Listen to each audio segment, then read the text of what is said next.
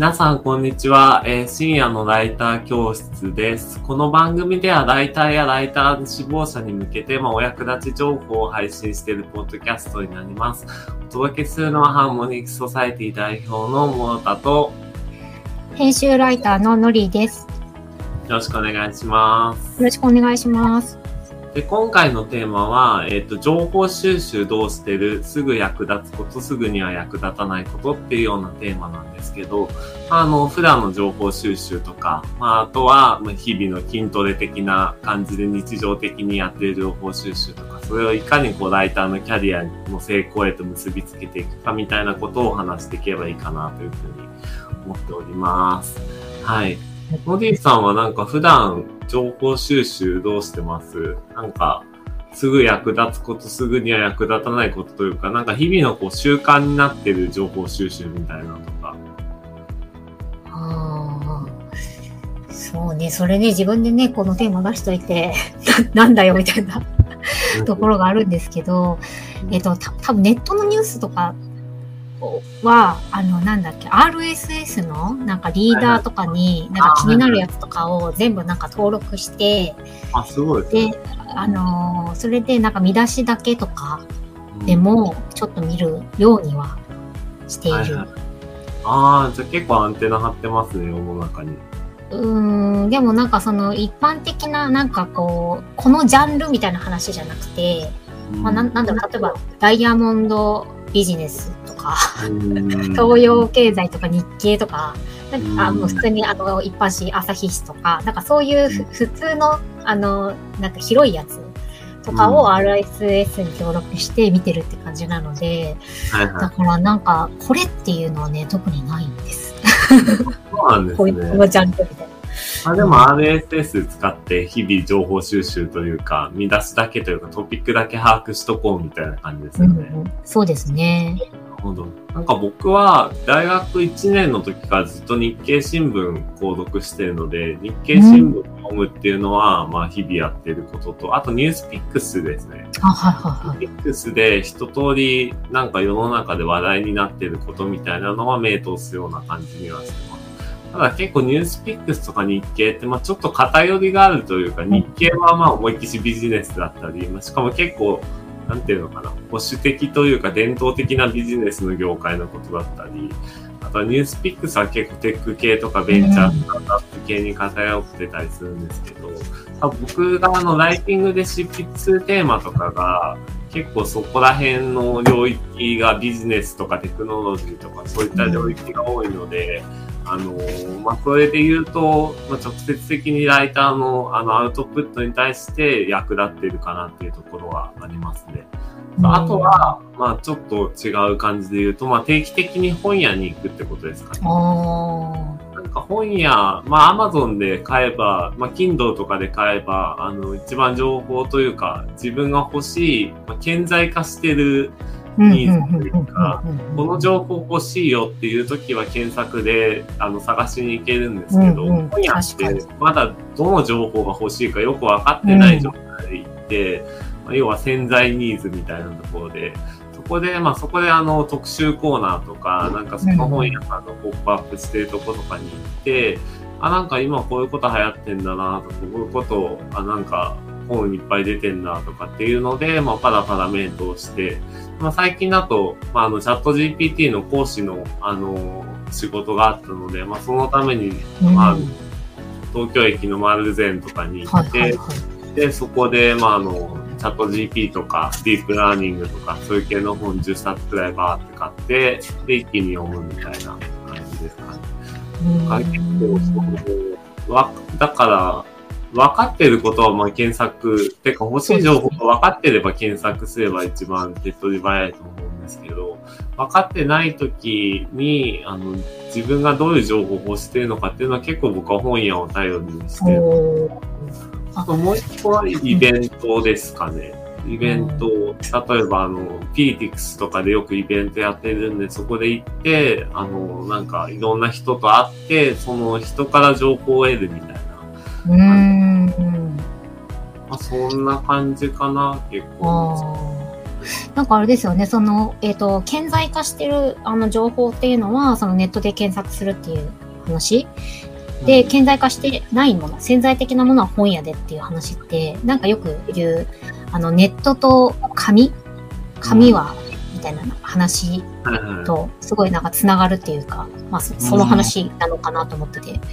そうですね。うんまあやっぱり、ピンポイントなんで、ネットは。うん。なんかあの、まあそうですね。あの、例えば紙の辞書と電子辞書どっちがいいかみたいな話も、紙の辞書だとめくってる間に他の用語とか、まあ、名詞形だったり動詞形だったりって他のワードも目に入るから、なんか周辺情報、なんとなく真ん中にピントがあるけど、周辺のぼやけた情報もある程度インプットできるみたいなところがあって、電子辞書だともうピンポイントで、うんうん。他は削ぎ落とされてるみたいな感うんじなんでうんうん。なんか、顕在してニーズには、あの、新しい、まあ、デジタルっていうほどでもないですけど、うん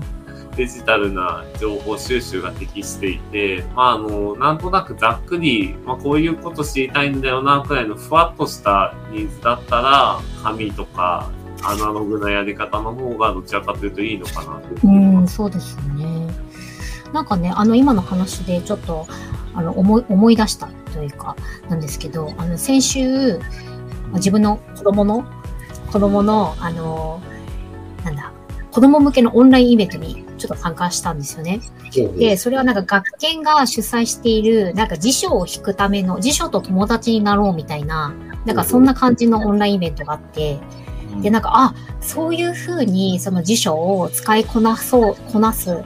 えーたなんていうのかな、こう入り口にしていくんだなと思ったのが、なんか普通は辞書って知らない言葉を調べるものって思うじゃないですか。うん、うん。でも、その辞書をまだ使ったことがない子供に、その辞書を使いこなす、使わせるためには、なんか知ってる言葉を調べましょうとかっていう。ああ、はいはいはい。で、それで調べたと言葉に、こう、付箋を貼って、あの、うん。そのページに。はいはい。それ、で、なんかその、あの、付箋が1000枚とかにななって、こう、物理的に、その付箋の数がその増えていく。で、ちゃんと上に数字とかもちゃんと書いて。で、なんかそういう風になったら、もう、あの、本がなんかすごいことにな多分なると思うんですけど、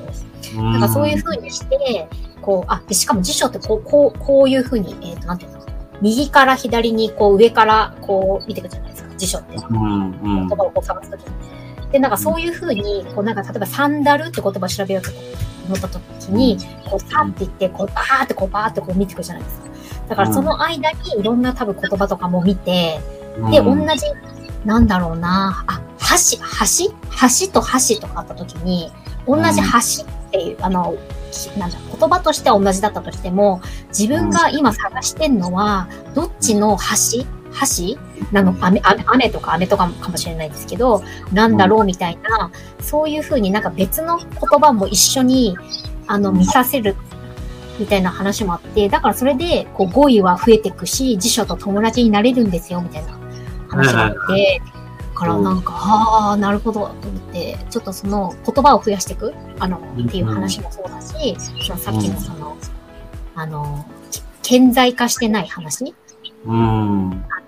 ていうのの、なんかこう広げていく、興味の対象を広げていくみたいなこととかと、なんかすごく似てるというか、だそうなですね。確かに確かに。あと、この情報収集の情報なんですけど、これを頭の中で短期記憶に入れとけばいいのか、長期記憶にしたいのかによっても方法は変わると思ってて、目の前の、例えば試験で高得点取りたいとか、なんかライティングで特定のトピックについてすごい知りたいっていう短期記憶でいいんだったら、なんていうかこう、もう一度読み返さないようなメディアを選定するかな。だからもうそれこそオンラインとかになるんですけど、はい。本とかって僕マーカーとかメモとかすごいするタイプなんですけど、うん基本的に一回読んで終わりじゃなくて本って、繰りうん返し読んでも5、6回読まないとなかなか長期記憶には入んないんですけど、その度にこう自分が読んだ奇跡みたいなのを残しとくと、う。ん。ああの時はこう書いてたんだなとかって、あ考えてたんだなとかっていうのがわかるんで、だから長期記憶に入れたいとか、今後自分の資産になりそうなトピックは本とかで収集して、ピンポイントでいいのはもう、あの、検索どころかもう僕、検索も最近ほとんどしないで、チャット GPT にばっかりチャット GPT に聞いて、そのピンポイントのニーズを満たせばいいかな。だから短期記憶に入れたいか、長期記憶に入れたいかによっても、まあ、アナログな方が長期記憶は僕は役立つかな。そうですよね。確かに。情報の整理とかっていうところでいくと、なんかまあ、うん iPad と Apple Pencil で、あの、フリーフォームかなフリーボードかな、あの、Apple の純正の、あの、め、なんていうか手書きメモアプリみたいなのがあるんですけど、それがあの、まあ僕全部 Mac とか iPhone なんで、そこにバーって自分が得た情報とかをマインドマップで書いて、で、そのマインドマップを、あの、ひたすら、もう題名とかもつけずにそこに突っ込んでいくみたいな感じで、まあ、後で読み返す、携帯でも見れるし、パソコンでも見れるし、みたいな感じで、考え方の整理とか、頭の中に入れた情報の整理整頓みたいなところは結構手書きの iPad を使ってますね。うん。手帳とかを使ってたんですけど、やっぱりマインドマップとか書いてると、こうだんだん端の方行ってくると、スペースなくなってきたりするんですけど、うんまあやっぱデジタルだとこう無限スクロールというか、無限にこう広がってくるので、そういうのには結構適してるのかなとうん。思いますね。ああ、そうですよね。まあ、その整理、整理っていうことで言ったら、やっぱりなんかこう、自分が手を動かすみたいな。手を動かして、それのなんか文字を書いてるみたいなことで、結構なんかやっぱり整理される感じがありますよね。そうですね。うん。やっぱ自分の中でそうカテゴライズしたりだとか、こういうパターンだなとか、抽象化したりとか具体化したりっていうのを手動かしてやると、やっぱりこう長期記憶に入りやすい気がしますし、なんか気分もすっきりしますね。好きでなんかそれでマインドマップは結構僕は好きで、ずっと高校生くらいの頃からずっとメモはマインドマップで。なんか一番直感的というか、あの、まあ、あんまり、なんかこう、思いついたことというのかな。まあ、自分の脳の、ニューロンとか、あの、樹状突起とかあるじゃないですか。とか、なんかそういうような脳のニューロンネットワークみたいな感じのに、マインドマップは結構近いんじゃないかなと。うん、確かに、それはそうかも。なんか、フィットするんですよね、すごい。うんなんかこう、一度こう自分の中で、例えば紙の、なんだ、上から下に順番に書いてあるノートとか読むと、一回なんか自分の中で頭に変換してニューロンネットワークに入れる感じなんですよ。ただ、あの、マインドマップの場合は、変換しないでもいきなりニューロンネットワークに、あの、うん入れるみたいな感じなんで、なんかその変換処理がないので、すごいスピーディーに情報を整理できるっていうところがあって、で引き出すときも引き出しやすいし、うん後から振り返ったときもパッと見で何が重要な情報で何が重要じゃないか。書く前って何が重要で何が重要な情報じゃないかとかって分からなかったりとかするので、そのマインドマップ書いていく中でこの情報重要だよねとか重要じゃないようん分かったりっていうのがあります。まあちょっと整理整理になっちゃいましたが。ああ、なるほど。あマインドマップか。そんなにいいんですか。で、マインドマップね、使ったことないんですよね。いや、なんか、はい。うん。なんか本とか読むとすごい綺麗に色塗ったりとか、なんか絵を描いたりとかって言ってますけど、僕はもう黒いペンですごい大きくしたりとか、丸をめっちゃつけたりとか、なんかあんまりそこまで王道のやり方ではないと思うんですけど、うんただマインドマップは使ってます。うん。なんか今度のあの、なんだっけ、先週のインタビューのやつとか、普通にちょっと見えるか、あ、見えないか。なんか付箋とかね、付箋とかなんかこう、いっぱいつけて、これはこういう話で、とか、うん。よ要素でまとめようみたいな。うん。なんかね、すごいアナログな、アナログですけど。うーん。そうか、マインドマップ使うといいんですね。あそうですね。結構、それはおすすめですかね。やっぱ受験生の時くらいになんか効率いい記憶方法とか、情報の整理の仕方ないかなっていろいろ本読んでて探り当てたのがマインドマップで、そこから愛用して使っているので、自分には親しみやすい。今のその話っていうかね、あの、ちょっと面白いなと思ったのが、なんかその、あの、勉強法？勉強法ってちょっとね、ちょっと違う、社会人になっちゃうと違うのかもしれないんですけど、先にもういきなりその、なんていうの、対象？なんか、例えばじゃあ、その資格の勉強とかするときに、その科目にいきなり入るんじゃなくて、なんかその記憶法？記憶法とか、なんか情報の整理術みたいな、なんかそっちを先に調べたってことですか？そうですね。いきなり。うん。なんていうかこう、例えば数学とか英語とかっていうよりも上位の概念というか、下のレイヤーにいるので、なんかインフラみたいな感じですよね。次のインフラみたいな。情報収集どうするかみたいな。なんかなんか、楽天の三木谷さんが前もなんか言ったかもしれないんですけど、あの、大学時代に何勉強しとけばいいかっていうので、IT と英語と会計って言ったんですけど、うん。それは社会人になってから全て言語だから、あの、それを、あの、土台として、あの、いろんなトピックが飛び交うから、その言語を理解してないと、あの、情報収集というか、あの、仕事の効率というか良くないという、長期的にだから、あの、戦えないというか、だからその3つ言語だから身につけとくといいよね、みたいな考え方に似てて、すごい情報収集しようと思ったら、そもそもどの情報収集のやり方が一番効率がいいのかとか、記憶に残りやすいのかっていうのところから調べますね。だから、なんだろう、いきなり作業にこうパッとやって情報収集始めるんじゃなくて、まずは、その全体のフローみたいなのを見て、まあ、最終的にどういう情報を得たいかってとこのゴールを定義して、で今の自分の情報の得てる状態っていうのを定義して、そこの3つ J と辿る手法みたいなのを考えてて、実際に作業に入るみたいな。うん。ここを設計できれば、作業自体はもう自分の中では作業芸みたいな感じなので、あと本読むだけとか、活字見るだけみたいな、なんかそういう感じですか？ね。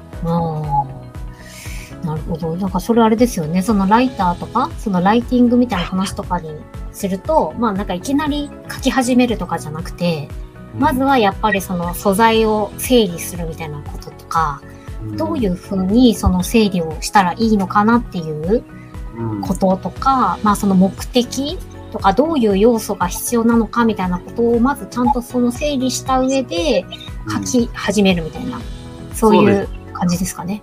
やっぱ情報収集の目的が定義されてない状態で情報収集とかを、あの、情報を整理しようとかっていうと、かなり、あの、そちらかるというか、うん。方向性がすごい広く、うんベクトルがすごい広く、広い範囲に行っちゃうので、遠くまでたどり着けないん。うん。だからやっぱり最初に情報収集の目的とか情報整理整頓の目的みたいなのを定義して、そこに到達するまでの道筋をまずデザイン、設計して、で、それが落とし込めて、ただ初めて作業に入るっていう感じですね。それが一番遠くまで一本の矢で、一本のベクトルで遠くまでたどり着ける方法なんじゃないかな。結構僕受験勉強の時、そういうことをいろいろ意識してて、うんうん。まずはこう過去問をやって、あの、その大学のまずゴールっていうのを知って、で、自分で模試とか受けて自分の現状をやって、そこの間のギャップというか、をどう埋めるかみたいなのを全部計画して、で、この参考書は3年生の夏のこの時期にやるみたいな感じで、あの、もう完全にもう計画立てて、もう計画立てちゃえばあとは実行するだけなんで、それはまたもう別の、なんか、いかに集中力保つかっていう話になってくる。だから情報の目的とか、あ情報収集の目的とか、全体の設計みたいなところが結構大事な気がします。うん。なんかね、あれですよね、その、なんだ、まあもう30代とかね、あの、大人になって社会人になって、もう何年も経ってるのに、そのなんか受験勉強の話すんのどうなのかみたいな風に、あの、思う人いるかもしれないんだけど、でも私なんかその、なんだろうな、それ、あの、なんだろうな、まあ短期的なその目目標みたいなことで言ったら、多分その学校に入ることみたいなのが目標になるとは思うけど、多分そこに到達するまでのやってること、そのプロセスとか、なんかその決まった期間の中で、その目標を設定し、みたいな、なんかその手順を自分で設計するみたいな、そういうことがきっと社会人になっても必要な何かその練習をしているだろうな、みたいなことに、ね。あの、大人、大人になってから気づいたんだけど、私。だかだから、あの、まあ、はい。若者がこの番組見てるかどうかは知らないですけど、中学生とか高校生とか。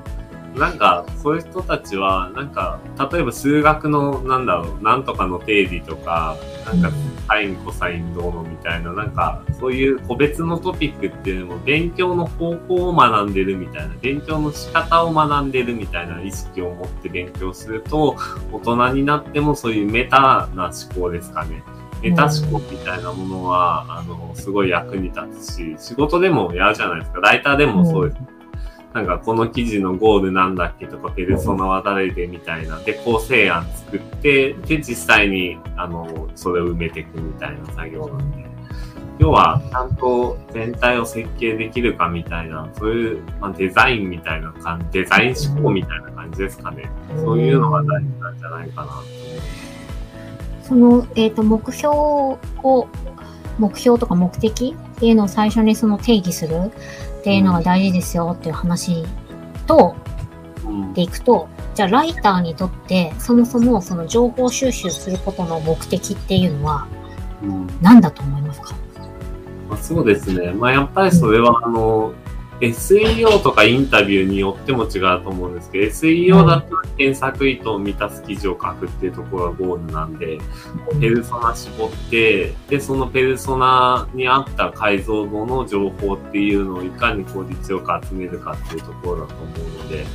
そこでは僕は英語の情報に当たるようにしてます、うん基本的に。うんあ、英語の情報を見てるんですね。はい。まず、あの、日本語で検索しないで、多分普通の SEO のライターさんとかって、多分日本語で、例えば、団子美味しいとかだったら、団子美味しいって検索すると思うんですけど、はい。なんか僕だったら、団子、団子が英語でわかんないけど、団子美味しいみたいなのを英語で検索して、で、その、その情報って他のライターさんとか他の記事と被んないじゃないですか、多分。うん。完全に情報収集の差別化になると思ってて、せっかく英語がある程度読めるんだから、まず英語で情報収集するっていうところは結構意識してますかね。へ SEO。ーあーあー、それはその自分でその独自性出すためにみたいな感じですか？そうですね、独自性出すためと、やっぱ日本語の情報よりも英語の情報の方が豊富にあることも多いです。し、特に僕が専門としてた Web3 とかブロックチェーンとか NFT の情報は特に英語が中心だったうので、ん。まあ、あの、情報とか、だからメルマガとかも、なんかノディさん RSS とかやってましたけど、僕は全部英語の RSS のリーダーで、えーサイトを英語で、えーまとって、あの、やってたって感じですかね。うーん。まあ、それはあれですよね。今お話しいただいたのは、あの、た短期的というか、そのなんかもう、あの、決まったことをやるための、まあ、情報収集で、じゃあ決まったことがない時の、なんか長期的な、すぐには役立たないことのための、なんか目的、えっ、と、情報収集する目的っていうのは何だと思います？それはなんか自分の思考力磨くとか、うん。自分の情報収集の、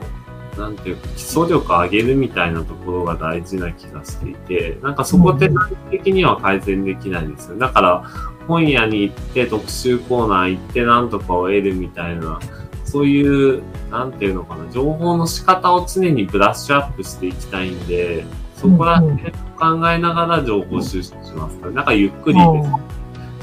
タイムスパンとしては。時間に余裕があるときに、どういう風な情報収集をしたら効率がいいのかっていうのを探すのが目的みたいな感じで、だから自分のスペック上げるだからあうんの、ドラッグでいうところの、まあ、あの、最初にレベル上げみたいなのをする感じですかね。なんか特定の、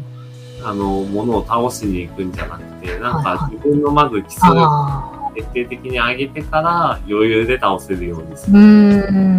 時には、なんかわかんないけど、目の前のスライムとかを早くやっつけなきゃいけない時があって、そういうのは、まあ、瞬殺するんですけど、ただ基本的にはレベル上げを常にしていかないと、あの、よりダンジョンクリアできない。うん。できないし、より強い敵とはやっぱ戦っていけないんで、そういう基礎力磨くみたいなのが、その目的な気がしますね。うん、確か出力の仕方とかは常にこう、ブラッシュアップしたりだとか、あの、どういうふうにまとめたっていうのも常にこう PDCA 回しながら情報収集していくって感じです。なんかまとめると短期的なところは、まあ、英語とか差別化の方法を使ってピンポイントで狙いに行くんですけど、まあ、あの、長期的な方では、あの、まあ、いろいろ、えー、まあ、自分の基礎力を上げるみたいなのを目的にして、まあ、より長期的な視点に立った情報収集の仕方を考えるって感じです。うん。あれ、そう、あの、なんだろう、ちょ、えっ、ー、と、ちょっと前になんか、モロタさんがこうおっしゃってたのが、なんだっけ、なんか本を読むのすら、小説を読むとか、なんかそういうことを楽しめなくなってきているみたいなことを、おっしゃってたか、書いてたか、してたなと思ってて、はい、そうです、うん。で、なんかそれって多分、あの、社会、社会人になるとみんなそんな感じなんだろうなっていうふうにもちょっと思ってて、なんかそれを、あの、何？打破するために何かやってることとかってあります？それを打破するためにやってることは、やっぱり無意味な時間楽しむみたいなこととか、あと考える時間作るようにしてますね。結構、こう、常にこうなんか自分でアウトプットを出し続けて、アウトプットのためのインプットをしなきゃいけないみたいな、そういう脅迫観念みたいなのと戦うために、なんか一人で、例えば音楽だけ聴いてぼーっとする時間とか、なんかそういう空白を生むってことが結構大事なのかな。自分の中の時間、空白の時間を生むことが、なんか役に立つ。これはもう直感的なものに近いんですけど、例えばあの散歩のとかシャワー浴びてる時にアイディア思い浮かべやすいみたいな話で、なんかそういうビシッとこう、スケジュール組んでインプットアウトプット、インプットアウトプットってやっていくんじゃなくて、時々空白期間みたいなのを設けたり、ま、ちゃんと睡眠をとる。睡眠の時ってすごい頭整理されるっていうじゃないですか。みたいなことを意識的に取り入れるようには最近はしてますかね。うん。タモリさんどうですかえー、私はそうですね。あの、なんだ、NHK の100分で名著っていう番組があるんですけど、はいはいはい。それの、あの、雑誌？雑誌ってかなんかちっちゃいムックみたいな。それを定期購読とかしています。まあ、それそれあの、何のためかっていうと、やっぱりほっとくと仕事に関係ある本とか、なんかその仕事に関係のある情報しか読まなかったりとかするから、でもなんか、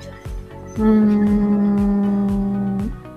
この話とこの話をつなげたら面白いんじゃないかみたいなことって、多分知ってないと、そもそもそそれとこれをくっつけたら楽しいんじゃないかみたいな発想が生まれないかなと思ってて、だからその目的がないんだけど、でもなんか常に自分になんかその今、今の自分にないものを入れないといけないんじゃないかみたいな風に私はちょっと思ってて、でもそれをほっとくと、なんか自動的に時間ができたらみたいなことをやってると、あの、何もやらないので、あの自動的に家にその冊子が届くようにしている。だからなんか新約聖書がどうのこうのとか、なんか精神現象学がどうのこうのとか、なんか今机の上に積んどくれになってますけど、なんか背拍子にはそんなことが書いてますね。なんかショックドクトリンがどうのこうのとか。うんえー、あとはやっぱ会話の中でなんか情報を得るみたいなのがやっぱ大事ですよね。そうですね。なんかいろんな人と話すようにするみたいなのもすごい大事かなと思ってて。ああ、確かに確かに。そりゃそうですね。うん。みたいなことは思いますね。だから、ライターさんで言うと、まあ、最初の情報収集、自分の中の情報収集の定番というか勝ちパターンみたいなのをなんか作るといい気がしますけどね。ただ、大学さんによっても違いますよね。なんかあの、本当にいろんなジャンル書くよって人もいれば、特定のあの、専門分野を専門として書くよっていう人もいるし、その専門分野の人はより長期的な視点で、あの、情報収集のやり方と向き合っていかなきゃいけないし、でいろんな人書くよっていう人はむしろクイックさ、クイックにいろんな、どういうふうに調べれば情報を得られるかみたいな、こう情報の効率の方に結構重きを置いた方がいいのかなっていうので、自分のなりたいライター像によっても、情報収集の正解っていうのは結構変わるのかなって気はします。うん。なんかノーディーさんは取材とかよくするじゃないですか。はい。なんか取材するための情報収集みたいなのって意識してます？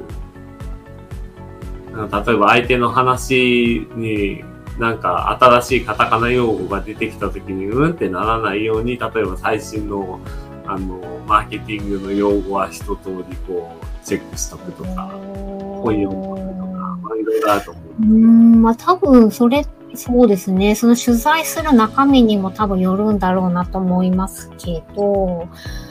あなんかそう、例えばなんかそういう IT の領域、なんか特定のエン、例えばえじゃあエンジニアがとか、そういう話になってくると、多分なんかそのエエンジニアのその言語が何なのかとかわかんないと、もう意味不明みたいになっちゃうから、多分そういう、なんですかね、そういうトレンド的なこととかを多分先に、普通に多分ネットとかで調べるのかなと思うんですけど、あの、人の話？人のなんかそういう人生観みたいな話とか、なんか価値観みたいなことで言うと、なんかそれって多分、その、なんだろう、特定の領域だけを知ってても、あの、理解できない可能性が、あの、あると思っていて、なので、なんか引き出しは多い方がいいだろうみたいな風に思っているから、だからなんかやっぱ乱読しなきゃいけないのかなみたいな風に自分に課してるっていう感じですかね。うーん。うん。なんか僕、なんかちょっと読書の話になっちゃいまはいすけ。ど、そうそう、読書、読書の話になっちゃう。うん。うんなんかあの、積んどくって悪いことだと思ってなくて、はいなんかあの、いざ必要な時にすぐあの情報にアクセスできるように環境を整えていくってこと大事なんで、なんかこう、あ、これについてなんとなく知りたいなって思ったら、Amazon とかで本2、3冊ピピピって買っちゃったりとかしますね。で、結構積んどくになるんですけど、ただ必要な時が結構来るので、あの、必要な時が来たら見ますし、ご縁がなかった本はそのまま売っちゃ、一度も読まずに売っちゃったりとかすることもあったりはします。うん。なんか積んどくしちゃってやばいみたいなこと言うけど、なんか読書ってむしろ積んどくと速読の、なんていうか、オンパレードというか、なんか、バーってこうめくって全体像を見る読み方もあれば精読していく読み方もありで、なんか深い、いろいろ人によってスタイルがありますよね、読書。うん。うん、そうそうですね。あ、そううんそう、あ、そうそう。今なんかその情報を、あの、えっ、と、引き出せるようにしておくといいよね、みたいな話で言ったら、なんかこの間読んだ本の人が言ってたのが、なんか本っていうのは、なんか背表紙を見てることに意味があるみたいなことを書いてる人がいましたね。ほうほうほうほう。なんかその多分、それが言いたいのは、まあその読んでるかどうかっていう、まあその読んでれば多分、あの、理想的なんだけど、なんかそのよ横倒しになってて、その本が何なのかっていうのが、こうわかんない状態が一番、あの、なんか避けた方がいいことでみたいなことが書いてて、なんか、うん背表紙が見えてる状態で、常にそれをこう見な、見てる、目の端に入ってるみたいな。なんかそうすると、多分、なんかいろんなこう、なんていうのかな、頭の片隅にそれが残ってるみたいな感じになって、で、そうすると多分、そこで多分自分が情報収集するにしても、なんかネットサーフィンとかやってても、あの、入ってくる情報が多分変わるとか、そういう、あの、トーンだったかな。だから背表紙が見えてる方がいいらしいです。そうでもそれはすごいわかりますね。うんなんかあの、どの本にどういう内容のことが書いてあるかとか、どの解像度で書いてあるかってことは積んどくするにしても、やっぱり最初にパートメイトをして、あ、この本にはこういう視点で書かれてるとか、こういう本のポジショニングだみたいな、なんか、あ、結構ありますよね。そうなんだって、そうそうそうそう。だからね、読まなくても、最初に目次とかにパーって名答しとくといいとかが書いてある。そうそうそう、それは絶対しますね、積んどくする上で。で、何のことがてるか、だからどういう時に必要かっていうのを定義したら、読まないで置いとくだけでもいいのかなっていうふうに。うん。うん。ああ、どこに何があるかっていうのを、やっぱこう整理する。最初にそれを整理して、必要な時に取り出す。うん、でなんかそういうのにはやっぱ紙媒体とかが適してると思うかな。そうですね。目の端から見えなくなっちゃいますもんね。あの、デジタルとかだと。そのアプリケーション閉じたらもう見えないみたいな。うん、そうそうそうそう。やっぱりすごい、あデジタルとアナログの本質って、そぎ落とすかそぎらな、落とさないかっていうことだと思うんですよ。なんか音楽とかも、なんか高音領域とか人間には聞こえない音域のそぎ落として記号、デジタル信号にしたのにやるとなんかこう情緒が失われてしまうみたいなじゃないですか。はいはい。だからなんかデジタルアナログってこう、そぎ落とすかそぎ落とさないかみたいなところがそういうなんか余白の思考法みたいな感じですかね。なんか、そういうのが結構意外と大事だったりするなと思うんで、なんか効率ばっか求めてデジタルデジタルっていうんじゃなくて、やっぱアナログとか、そういった情報人と配話するとかもそうだと思うんですけど、まあ、無駄が多いかもしれないし、もしかしたら効率的じゃないかもしれないんですけど、なんか思わぬ潜在意識に働きかけて、自分の、なんていうか、基礎力上げてくれるみたいなことは結構あるから、あんまりこう、効率、情報効率、情報効率みたいなことをやってると消耗するだけなんで、なんかそこら辺はどっちがいいとかどっちが悪いとかじゃなくて、なんかどっちも自分のスタイルとして持っとくといいのかなっていうのはなんか思います。うんうんうん。あの、さっきね、あの、潜在的な自分のその興味とかをこう広げるみたいな時に、本屋に行ってっていう話があったじゃないですか。はいはい。本屋に行って、なんかこう見てて、なんか自分を自分で発見したみたいな、なんかそういうことってありました？ああ、なるほど。なんか、ああ、でも自分で自分を発見したか。でもやっぱり、やっぱりテクノロジー系のこと好きなのかなみたいなのを思ったりしますね。やっぱプログラミングのオライリーとかって結構プログラミング言語とかの解説本とか探してるんで、やっぱなんか佇まいが美しいなって思うんですよ。後ろから背拍子とか、あの本などで、プログラミングの方にやっぱりこう足が赴きがちになっちゃう。なんか自分そういうやっぱテック系好きなんだなみたいなことは結構思うんで、なんか最初にそういうテック系のところに行っちゃうみたいなことはありますよね。あとは小説との出会いとかですかね。みたいなのも結構大事だと思ってて。はいはいはい。結構小説とか僕ジャケ買いするんですけど、なんかそれでジャケ買いしなんかジャケットってまあその小説のある意味抽象化したものをちゃんとデザインしたってことだと思う。なんかちゃんとそこであのジャケ買いとかしてフィルタリングできているとあの自分に合った自分でこういう感じのなんていうかデザインが好きなんだなとか、こういう思考性があるんだなみたいな。なんか小説って実際読んでみて、あ、やっぱ良かったなとかっていうのは、自分見つける場所でもありますよね、本屋なるほど。うん、いう感じで、じゃそうですね。情報収集からいろいろ話が広がりましたね。そうですね。めっちゃ広げちゃいましたね、今日は何か。そしてちょっと読書に偏ってしまったっていう。あでも、まあでもね、あの、なんだろう、やっぱり一番その体系的にとか、まあ深くとか、あの、なんだろう、素早くか新しいものっていうのは、それは確かにね、ネットなんだけど、なんか体系的にとかって言ったらやっぱり本じゃないのって私なんかは思っちゃうんですけどね。うん。なんか自分が磨かれる感じしますよね、本読む。うん。なんか、うん、そういう時間、なんか必ずしも効率的だからまとめると、まあ、あの、情報収集ってまあいろいろやっぱ目的を最初に考えたり、自分の中の自分の今の置かれている状況とかを考えた上で正しい情報収集のやり方っていろいろ変わると思ってて、だから情報の効率ばかりを求めるんじゃなくて、そもそも情報収集のやり方みたいなのを考えることも大事だと思いますし、効率ばっか求めてると表面的な情報しか取れなくて、なんかすごい深い情報とか自分が潜在的に知りたがってる情報とかから分かるってこともあると思うので、あまりこう効率厨にならずに、こう、時には、まあ、贅沢に時間を使って本とかを読んだりしながら、あの、情報収集できればいいのかなって思いますね。うん。はい。っていうような感じで、まあ今日はちょっとふわっとした話が多くなっちゃいましたが、そうそうお時間なので以上にしたいんですけど、ノーリーさん、最後に一言なんかありますか？ああ、一言。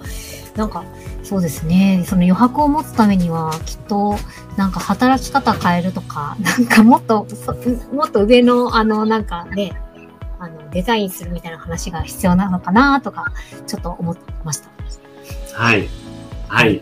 いい感じで。はい。じゃあそんな感じで、今日、今回は、えっ、と、情報収集どうしてすぐ役立つこと、すぐには役立たないことをお届けしました。まあ、こんな感じで、まあ、ライターに、まあ、関わりありつつも、まあ、今回みたいにいろいろトピックが飛んで、いろいろな情報を扱うような、あの、情報発信するような、まあ、番組をやっているので、ぜひ、あの、気に入った方のフォローなどしていただけるとありがたいです。本日はご清聴ありがとうございます。ノ、ありがとうございました。ありがとうございました。失礼します。